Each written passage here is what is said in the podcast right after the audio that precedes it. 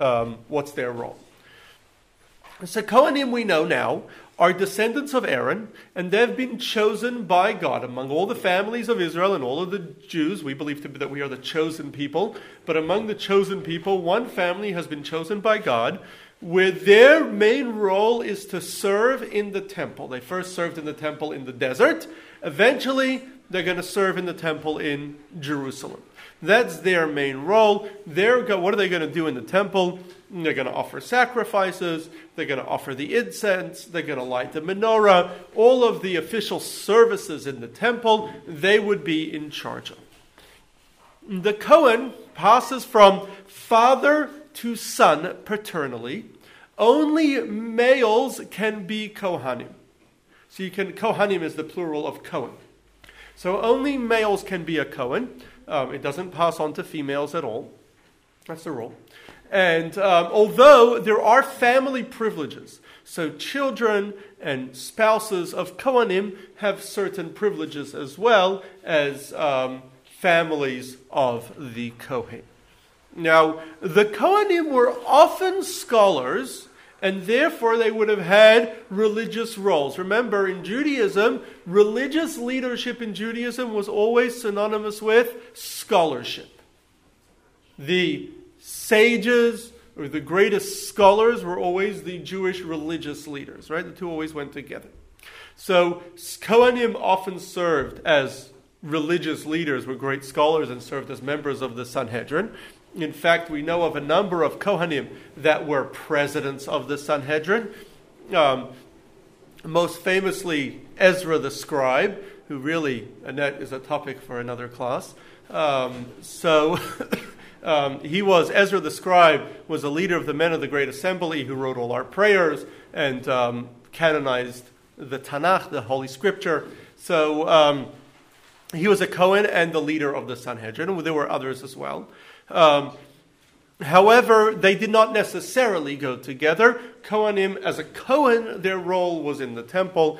Um, scholars, any scholar can be a religious leader. Um, they also had no direct. There was no direct relationship between being a Cohen and a civil being and the civil leadership either. Judaism always had separate roles for the Cohen, for the religious leadership, and for the civil leadership.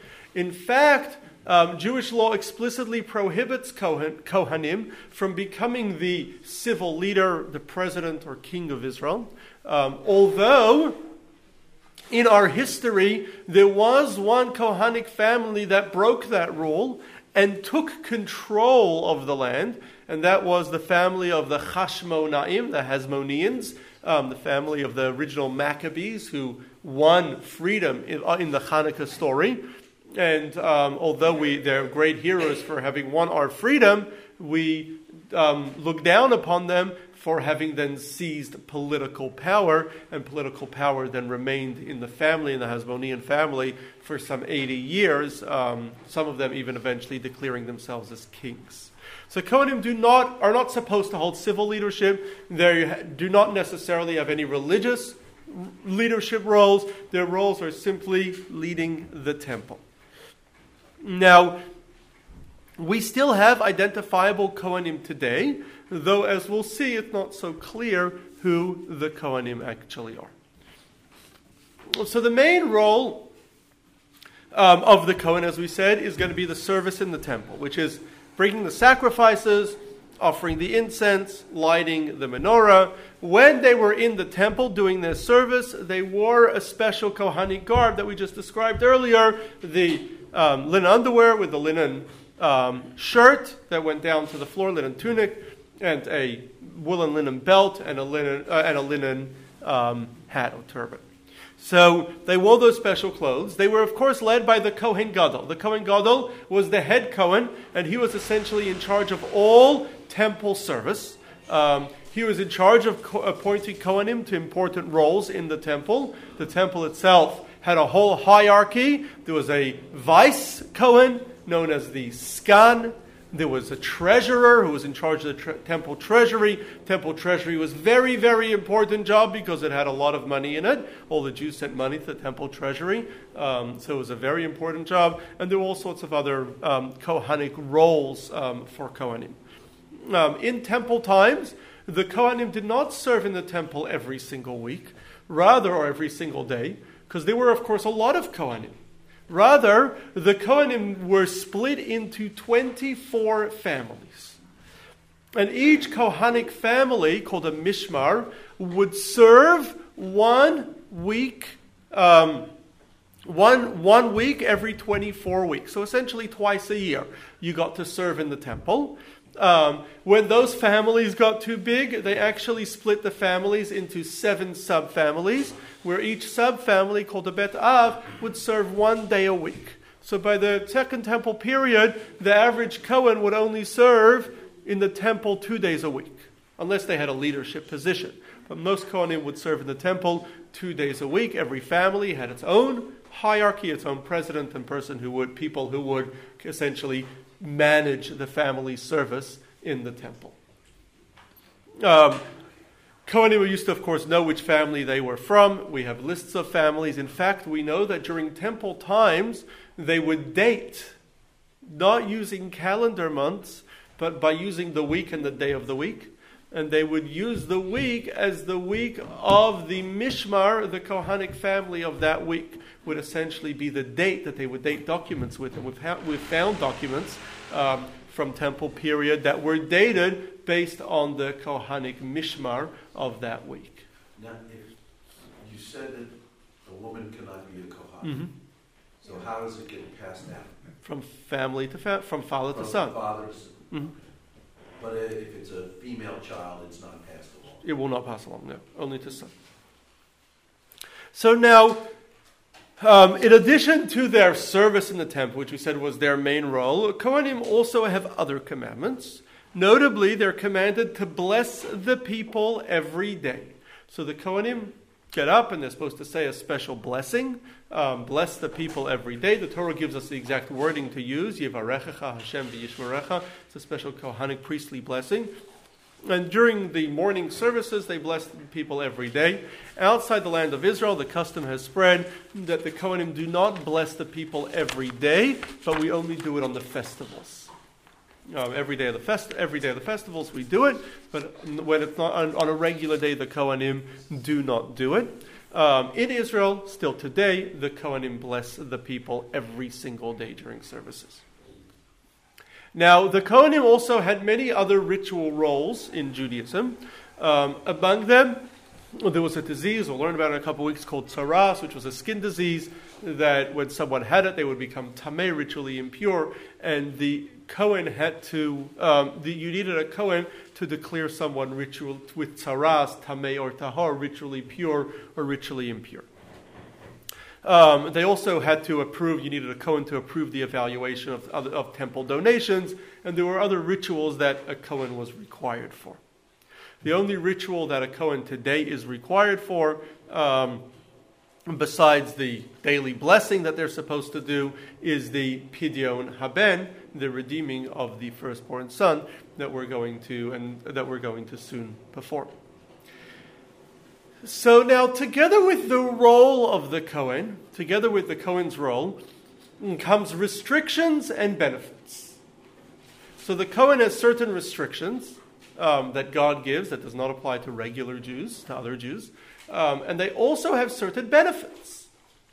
What are the restrictions of a Cohen? So, firstly, they are limited in whom they are allowed to marry.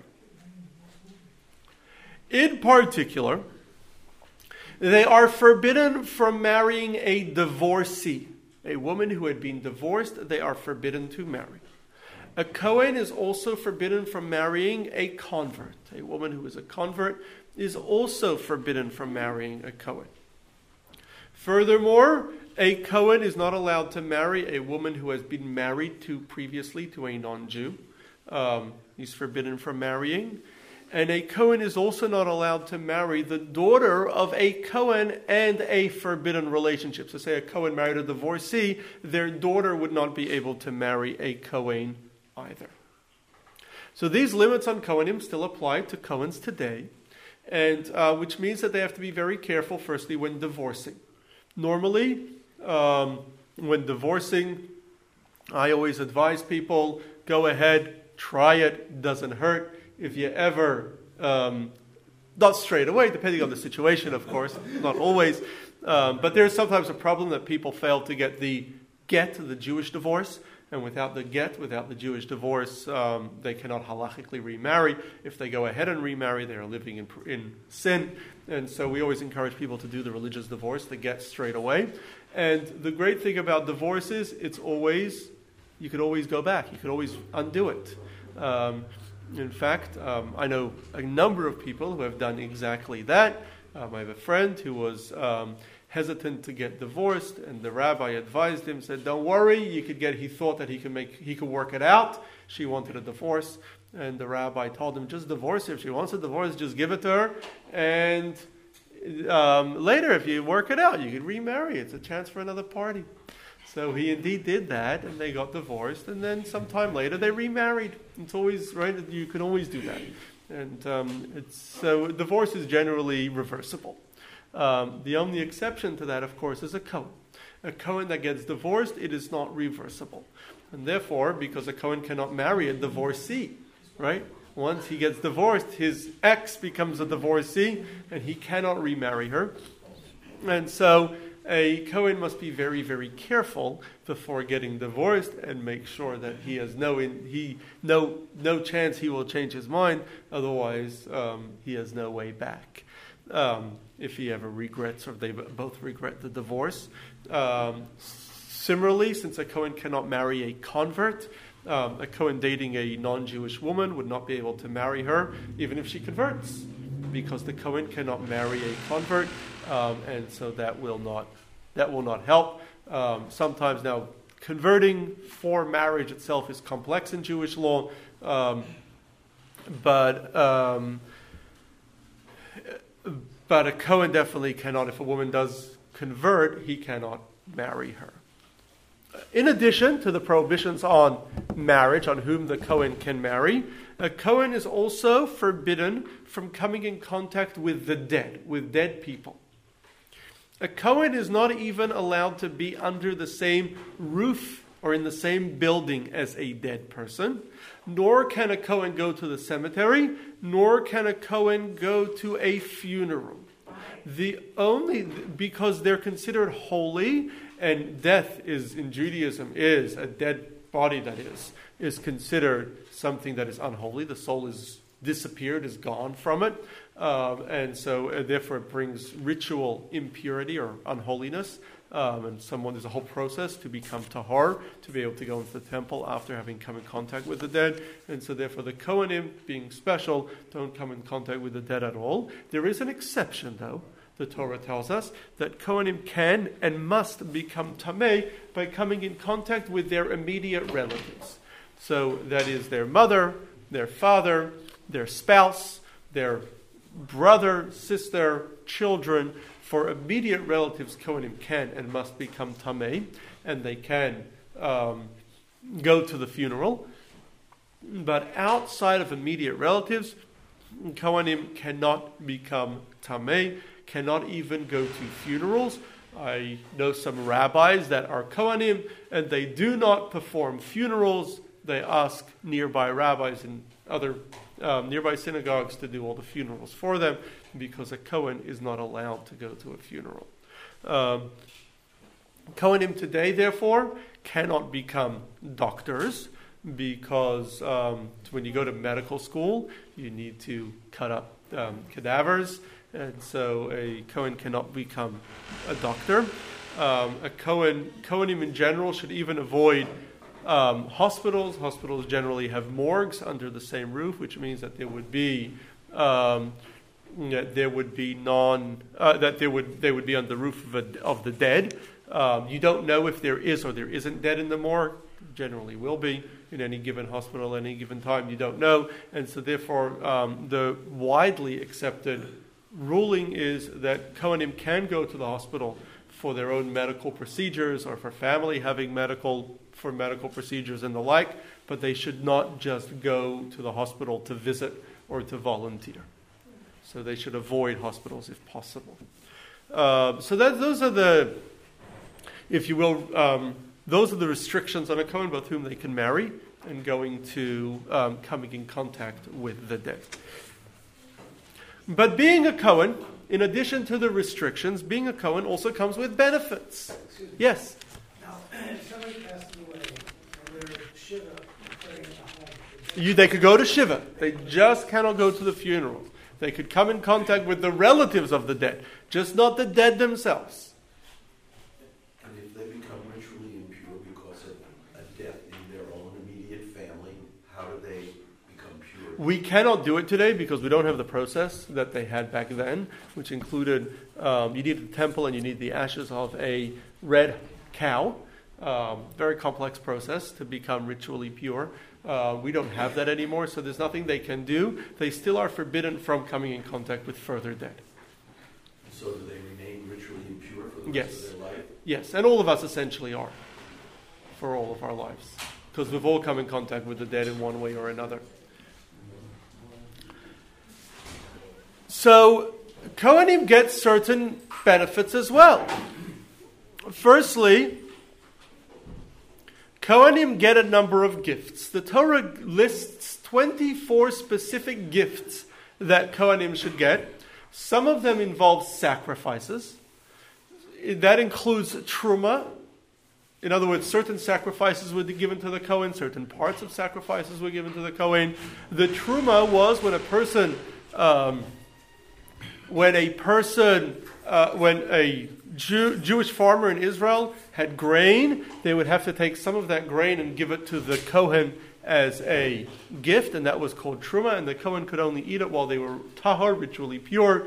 Um, we don't do truma anymore, at least not in that sense. Um, we don't give it to the Kohen anymore um, because the Kohens are not ritually pure. Nobody is anymore, um, and so we don't do the truma. But that, but these were among the gifts that the Kohen would get. The only gifts that still apply, of all the different Kohanic gifts that the Kohanim were given, most of them no longer apply today. The only ones that do apply today are the Pidyon Haben, which we're about to do, where the Kohen is given five silver shekels in payment um, to redeem a firstborn son um, or a firstborn um, individual has to redeem himself if his father didn't redeem him with a um, with five silver shekels. There's one other gift that a Kohen is given, and it's also another ritual that a Kohen presides over. It still technically applies today, although it is fairly uncommon, and that is called Pidyon Peter Chamor, which means redeeming a firstborn donkey. So, one of our 613 commandments is that if you have a donkey and your donkey has a firstborn child, male child, um, you must redeem that firstborn male child. And the way you do that is by giving you, um, the way you do that is you take the um, donkey, uh, you give it to the, the, give the donkey to the Cohen, and then you exchange the donkey for a sheep. You give the Cohen the sheep, and you keep the donkey. Um, so those who are raising donkeys today would still have to do it. Um, I know people who did it just because they wanted to do this exotic mitzvah that is fairly uncommon. You could buy a donkey. It's probably not. It's probably possible to find a donkey farm somewhere. Purchase a female donkey, um, get them pregnant, have them have a firstborn, and then you would be able to perform this mitzvah. Does the sex, is it? does Yeah, male donkey. is that done 30 days? Sorry, it's not 30 days, yeah. And you also do the same amount of money, like? No, it's not with a sheep. Oh, sheep. You have to get a sheep too. You need to get a sheep. That's easy. It's a never-ending process. Sorry? The 30 days is at the Pidyon Haben, the firstborn son, is at 30 days. I'm not sure how old the donkey is. I take that back. I'm not sure what the age. I have never actually witnessed it, but I know people who have done it. Okay, now in addition to those benefits, we are also told to honor Kohanim. Kohanim get special honor. Firstly, the Kohen always gets the first reading of the Torah. So every time we read the Torah in the synagogue, the Kohen gets called up to read the first reading. Now, we always give the Kohen number one. Then we give the second to a Levite, someone from the tribe of Levi. Um, also, when we do the blessing after meals, if we have a Kohen in the house, we always offer, ask the Kohen to lead the blessing after the meals. They can, if they wish, they can defer and give it to somebody else. We always ask the Cohen to do it. Um, then, in addition, we also are supposed to honor Kohanim by not let them, we should not allow Kohanim to ma- uh, help us manually. So you can't have a Cohen schlep your things. You're supposed to honor a Cohen in that way. A Cohen, if they will, can insist, and um, if they insist on doing it, you're allowed to let them help you. So we're supposed to give them honor because they're God's chosen group, chosen family. So, who are Cohen? So, today they've actually found, you may have heard this, a gene in the Y chromosome um, that over 90% of Kohanim today have this gene. Which is really quite amazing that um, now having the Cohen gene is not evidence that you are a Cohen because we don't know where the gene started, and there may be others, non Cohens, that have the gene. Um, it could be multiple families have the same gene. You could be, you also, it is possible, as we'll see in a moment, you could be a descendant of Kohanim without being a Cohen yourself. Um, not having the gene is not evidence that you're not a Cohen because again, we don't know that every original Cohen, that Aaron, the first Cohen, had the gene. Um, we don't know who it started with, so we don't know necessarily that every sub Cohen family, Kohanic family, has the gene definitively. Um, we also don't fully understand how genes mutate, which in general um, throws a little challenge to all of our um, genetic analysis because we know that over generations genes mutate, that we don't fully understand why and how. It is still pretty amazing that more than 90% of Kohanim have this recognizable gene, uh, meaning that they actually appear to be uh, related. It's particularly amazing because 4%, or 1 in 25 people who take the DNA test, those 123andMe or the Ancestry.com DNA tests, um, 1 in 25 people actually discover that they were wrong about their father. So one in 25 people, their father is actually not whom they think he is. It's caused a lot of family. Their father is not whom they thought he was. Um, this, of course, has caused a lot of family friction, right? Where sometimes decades later, um, the supposed father discovers that their child is not actually theirs, and DNA is pretty definitive in showing us that because you would have 50% of your father's genes. But that's a lot of people. 1 in 25 or 4% of people don't have their father's, uh, the, their, the, their father is not their father. If you think about that, over 10 generations, if you go back 10 generations, your father's father's father's father, going back 10 generations, most of us haven't gone that back, back that far, but if you do, you have about a 40% chance that you're wrong. That you're wrong. That it's one of those fathers was not a real father, right? If you tie four, four times 10, right? So you're about 40% chance um, that your father is actually not your real father. Um, so if you look at a family like Kohanim, the fact that 90% have the same gene shows us something phenomenal. That their fathers actually were who their fathers claimed to be repeatedly for many, many generations. I mean, this is probably 100 generations, if not more. We're talking about 3,000 years.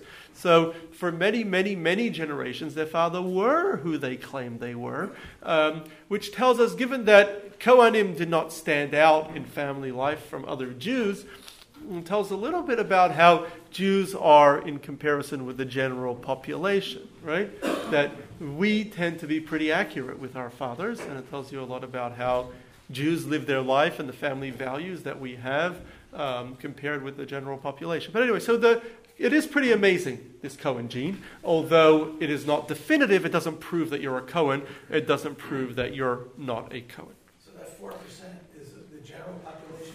Yeah. What about the Jewish? I don't know. I don't know. I don't know if anybody has studied that yet. It would be interesting, though. I, my hypothesis is that it'd be a lot lower evidenced by the Cohen gene that 90, more than 90% are accurate. Um, so, who is a Cohen? So, to be a Cohen, you have to be the male child of a Cohen. However, If your mother was forbidden to a Cohen, such as a divorcee or a convert, then you are not a Cohen.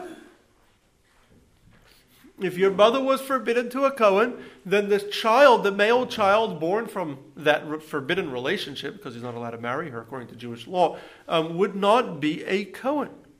But you still have a Cohen gene. You would still have a Cohen gene. That's why I said not everyone with a Cohen gene is necessarily a Cohen. We, it could be that there may have been families within the Cohen fa- Kahanic family that never had the Cohen gene. Also, that's also possible. It could be there's families that mutated over the years. So, regardless, it doesn't prove anything. But um, even if you know for certain that someone's father is a Cohen, they're not necessarily a Cohen until you know who their mother is and that their mother was kosher for a Cohen to marry. In temple times, how did they know who a Cohen was to serve in the temple? So they were pretty strict about this. You needed evidence, hard evidence that you were a Cohen. How'd you get hard evidence? You had to prove that your dad was a Cohen by proving that he had documentation that he was a Cohen. And then you had to bring witnesses that you were your father's son. Now, I know, of course, no one truly knows. However, for halachic purposes, if a couple is living together, we presume you to be your father's son.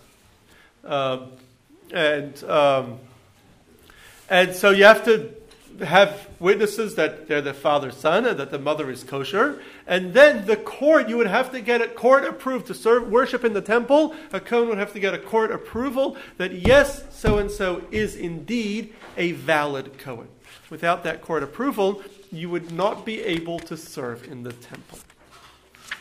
Now, in the years since the temple was destroyed, which we're now getting close to 2,000 years, the temple was destroyed about the year 70. So we're close to 2,000 years since the temple was destroyed. Um, who knows, maybe 60, 70 generations. We have not retained our documented system of tracking Kohanim. Instead, people who believe to be Kohanim only know so because their parent told them, or they claim to be Kohanim. So if someone claims that their father was a Kohen and their mother was kosher to be a Kohen, we trust them to be a what we call a presumed Kohen, or in Hebrew, Kohane Chazaka. Now, a presumed Kohen still needs to follow the Kohanic limits. They cannot marry the divorcee or the convert, the ones that the Torah prohibits Kohanim to marry. They cannot come in contact with the dead. They still follow the Kohanic rituals, um, the daily blessing, the Birkat Kohanim. They get the privileges uh, and the uh, sorry, the ritual, the blessing, and the um, and the pidyon haben, the redeeming of the first son. They get the privileges, the getting called for the first aliyah, the first Torah reading. Um, they get to lead the blessing after the meals. But they would not be able to serve in the temple when the temple is restored, or eat teruma once the temple is restored and we can become ritually pure. They would not be allowed to eat teruma. It's not really relevant at this point, but in theory, the being presumed Cohen would not be good enough. What are we going to do? Where are we going to get Kohanim from once the temple is rebuilt? So we would have to wait for Moshiach to come. And with Moshiach coming, um, the prophet Malachi tells us that the prophet Elijah will return, Eliyahu Hanavi. And Eliyahu, Elijah is a prophet, and he will be able to tell us definitively with his prophecy who indeed is a Cohen and who is not a Cohen. So, Teruma. Teruma is the agricultural gift from the grains that was given to the Cohen. So, so today we have presumed Kohanim, not definitive Kohanim. They have no hard evidence that they're Kohanim. They are presumed to be Kohen, people that claim to be Kohanim. Now, many Kohanim have Kohanic family names. Not all. A lot of people with other names um, have are Kohanim, or claim to be Kohanim at least. Um, there are many Kohanic family names, including most commonly Cohen right, is a pretty common Kohanic family name. There are other versions of that. Kagan is just another version for those that came from the Ukraine where there is no H. Um, then another common is Kahana. Kahana is an Aramaic form of saying Cohen. Um, sometimes um, it would be Kahanov or Kahanowitz. And those are all, of course, just other names, ways of saying Cohen. Um, another common form um, among Ashkenazi Jews was Ketz. Now, Ketz is an acronym. Ketz is an acronym for Kohen Tzedek, righteous Cohen. So it's an acronym for Kohen Tzedek. A common Sephardic surname for Kohanim was Azulai. Azulai is an acronym for Isha Zona Vachalala Lo Yikachu. And that is a verse about the women that a Kohen is forbidden to marry. And so um, that acronym essentially says who they're not allowed to marry, but they made that into a, that became a family name. Um, some have also Aaron or Aaronov or Aronov um, are similar, or Aronowitz are again from Aaron, descendants of Aaron would also be Kohanic names. Now, not everyone with a Kohanic sounding last name is really a Kohen. Katz could be shortened from other names, right? There could have been other names that started with Katz and became something else. In fact, they became Katz. In fact, um, there are a number of old Ashkenazic family names from the early, early Ashkenaz families that settled Germany a thousand years ago. Um, you're probably familiar with a lot of them. Um, some of them are named after towns Shapiro, Epstein. Um, one of those common names is, which you won't hear anymore, but it was very common in Europe, was Katzenellenbogen. Katzenellenbogen was one of the big Jewish family names. Was a very common name. Most Katzenellenbogens became Katz. So a lot of Katzes today are just from that family, but are not actually Kohanim. There were other family names that were all often Kohanim. There was a family named Rappaport, which was also an old Ashkenazic Jewish family name. Most Rappaports were Kohanim generally. Uh, but not all. And that's because people over the years took their mother's name, surname, which was, it happened um, throughout our history. People, for whatever reason, either they didn't like the sound of their father's surname, or their father was a crook, or for whatever other reason, they chose to take their mother's surname. Um, that's happened. That's happened throughout our history. Uh, also, people often change names. People, like we, I said, they would have changed their name to Katz to shorten it. People often just called themselves Cohen. They would have called themselves Cohen because when they got to Ellis Island, they had this hard sounding name that was impossible to pronounce. What are you going to say? What's your name? Cohen. What else are you going to call yourself? So, not all Cohens even are really Kohanim. And uh, there are even, of course, and now, of course, a Cohen can also marry someone that they are forbidden to marry, and that their male sons would not be Kohanim. Um, as we mentioned earlier. Um, there are even many Cohens today that are not Jewish because a Cohen married a non Jew. Um, Jewishness follows the mother, and so the children would not be Jewish, but they still go by the last name Cohen, right? So there could be many Cohens today that are not, not, not even Jewish. What about Khan? Khan. Is another version, yes. Khan. Um? Khan. Khan. K. K A H N or K A H A N. There's a lot of different variations of that. That's a maybe. Sorry? That, that's maybe. It could be a. Uh, That's commonly a Kohanic last name. Again, having a Kohanic last name does not prove that you are a Kohen. Um, often people will tell me they think they're a Kohen because they have a Kohanic last name. Um, and I, I would always, of course, respond that having, unless you know that your dad was a Kohen because he told you so, um, or because he would do the Kohanic blessings, um, you don't know. Um, just having a Kohanic last name is no evidence and no reason to believe that you are a Kohen, because it's very possible that you are not. Um, there have been people, and I should mention this, um, that have told me that they are a Cohen because they had this dream that they were a Cohen. Um, and, I mean, once we're getting into that, there are people who um, have told me that they had either a dream or a vision that they are Jewish even though their parents did not tell them they are Jewish, but they had a dream or a vision telling them that they're Jewish.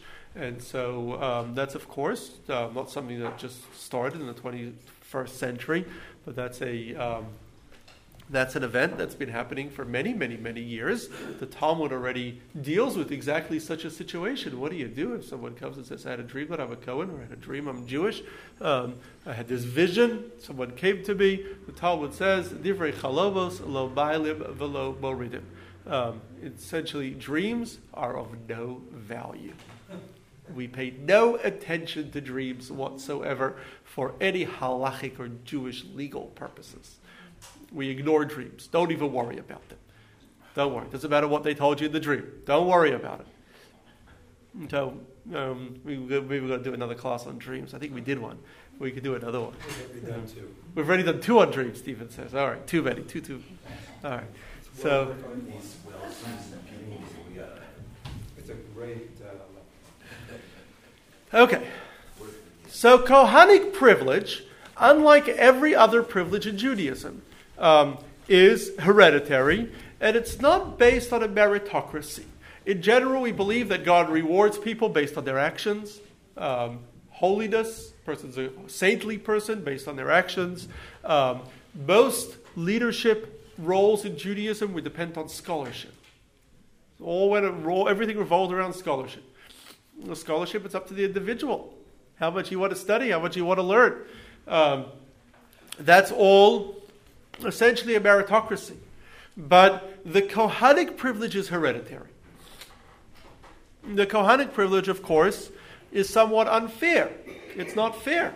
Why should you be a Cohen and me not? I'm not a Cohen.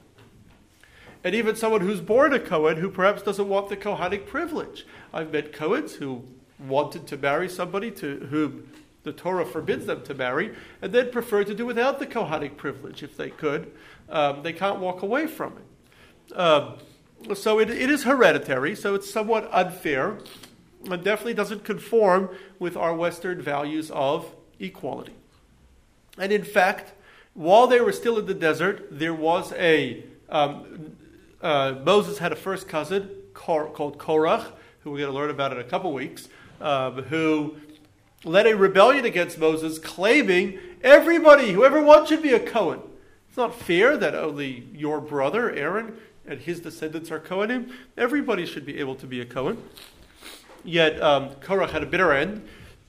He ended up getting swallowed into the ground, and um, we, with all his followers, and we retain the belief that God did choose Aaron and his family um, to be Kohanim, despite the inherent unfairness with it. Um, we believe that God has a role for every person and every individual. And He creates people with certain privileges. Our people, for example, we did a class about us being chosen a couple months ago. Our people, as ch- God's chosen people, are given privilege. Um, nothing that we personally necessarily earned, we were born into it. Some people join it, they earned it. But those that were born into it, we were given it. So we are created with privilege. Individuals are also born with privilege, whether being born into a specific family that gives them privilege, being born into a community, specific community that gives them privilege, being born with talents, certain unique talents that give them unique privilege. Um, so God creates people differently. Some people with particular privileges that others don't have. This is a big contentious issue today. We're going to talk. We're going to do a class about equality coming up in a couple of weeks. Um, but we do believe that God did not create all people equal. Um, it should be obvious to anyone looking around our world that God does not create all people equal. Some people are more talented than others. Some people are smarter than others. Some people are born into better families and better communities than others. Um, God did not create everybody equal. We further believe that we do not. It is not our role to give everybody, not only not to give everybody equal results, which is impossible, but it's not even our role to give everybody equal opportunity, which is also impossible because different people are going to have different opportunities. Um, there's no way to get rid of the differences unless everybody was, uh, unless we dubbed down the population, made everybody equally smart and equally talented, and somehow gave everybody the exact same finance, exact, exact same background, it, it's impossible. It's impossible to give every, make everybody equal. So our role is not to make everyone equal, but to help everyone maximize their potential.